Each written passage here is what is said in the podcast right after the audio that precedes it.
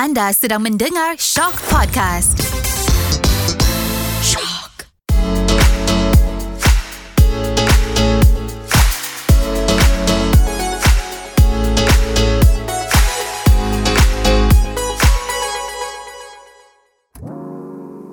Welcome back Celebrity Podcast Haidar Hasanuddin Yes Okay Kecaman pertama yang aku dapat sejak aku berkecimpung dalam industri. So benda ni of course lah benda yang sangat baru dalam hidup aku. Tak pernah aku lalui Tak pernah aku dikecam Kan? Yelah kenapa nak kecam aku? Kau kenal aku pun. Ha, Macam tu lah ibarat dia kan. So benda ni jadi waktu Aku berlakon telemovie Angah. My first telemovie Yang diarahkan oleh Kak Ira Rahman. So cerita Angah ni Pemainnya adalah Putri Balkis Kak Aliza Syadan Natasha Aliza Ada Raf. Cerita Angah ni ditayangkan masa raya tau. Yelah semua orang tengah kat depan TV kot kan? Ha, So aku pun tengok cerita ni masa tengah raya tu lah. Hmm, tengok dengan family aku family aku yang dekat Penang uh, kita tengok sekali masa tu. So bila kita tengok cerita tu okey lah. Ramai-ramai tengok and then habis habis sudah. Sehari selepas tarikh tayangan tu uh, kira dah habis cerita tu aku dah tak ada fikir dah lah kan? Tapi sehari ke dua hari lepas tayangan tu adik aku yang perempuan tu dia beritahu cakap eh beda tengok dekat TikTok. Kau-kau orang komen beda ni. So barulah aku macam ha komen pasal apa?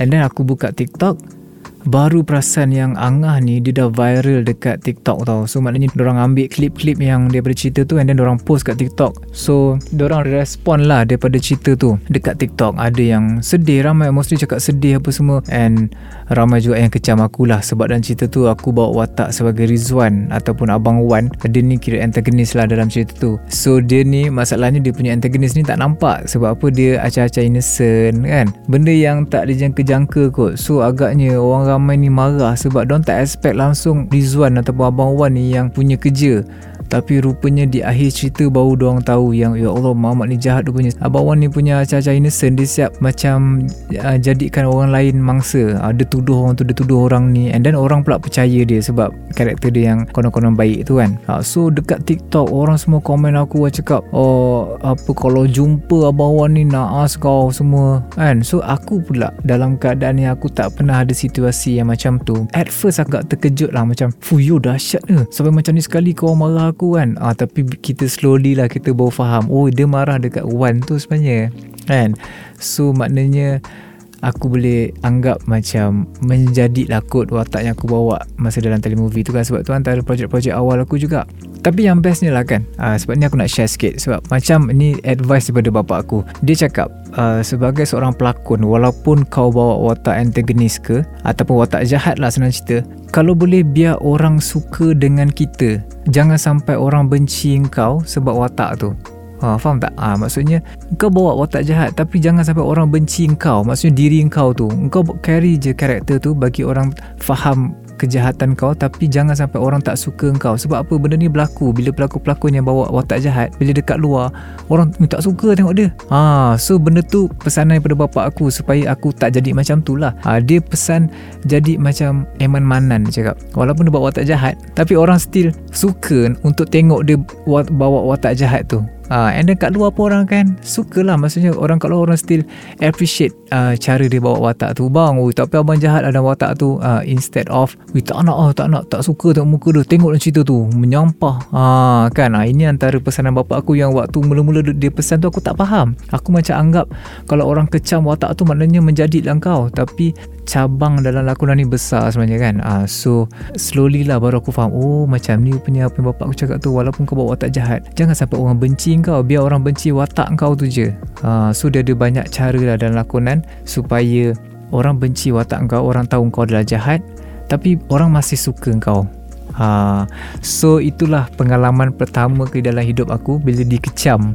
Tapi alhamdulillah antara kecaman-kecaman tu masih juga ada yang cakap uh, benci gila ke abawan ni tapi kita orang benci ke abawan je tau bukan dekat Haida. Uh, so maknanya oh okeylah alhamdulillah. Maksudnya mungkin apa yang bapak aku pesan tu aku berjaya lah aku ikut sikit-sikit kan? Selain daripada kecaman daripada netizen uh, ni aku nak cerita sikit kecaman daripada kenalan-kenalan juga pun ada juga. Member ni dan dah tahu dah panggil kita kan Okay Kecaman daripada kawan dia, dia berbeza dengan netizen tau. Sebab netizen tak kenal kita. Dia tak tahu karakter kita ni macam mana. Ha, Tapi kalau kecaman daripada kawan-kawan pula Bukan bila aku bawa watak jahat. Selalunya kalau bawa watak jahat Netizen akan kecam.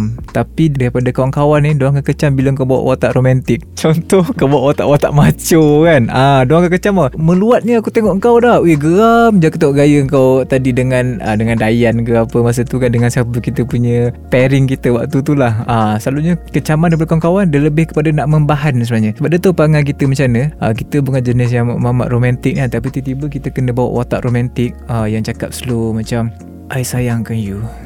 I harap kita akan berterusan sampai bila-bila So selalunya Bila babak-babak ni keluar ah, Mulalah mesej-mesej Komen-komen Dekat Facebook tu kan.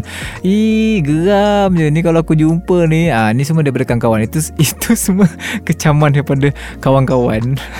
Orang tahu kita macam mana kan. Tiba-tiba kau jadi Mamat-mamat serius pula Macam I tak suka tengok you dengan dia.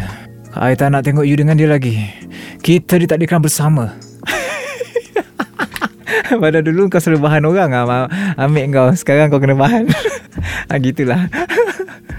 Tadi kita cakap pasal kecaman mungkin atas lakonan kita kan. Uh, daripada cerita ataupun watak kita bawa. Tapi kalau kecaman tu atas individual, maksudnya atas aku sebagai aku, benda ni tak pernah jadi lagi. Alhamdulillah benda tak pernah jadi lagi. Tapi antara nasihat daripada pelakon-pelakon senior ha, ni masa kita dekat shooting kita dekat set kan kita tengah duduk dengan pelakon-pelakon lama. Diorang selalu pesan kat aku diorang cakap uh, dah jangan layan komen netizen yang negatif. Ha, ni benda yang pertama sekali aku dapat waktu mula-mula berlakon. Aku macam terkejut. Maksudnya apa saja yang negatif yang boleh merosakkan emosi kau especially waktu tu kau tengah berlakon ke apa kau jangan layan.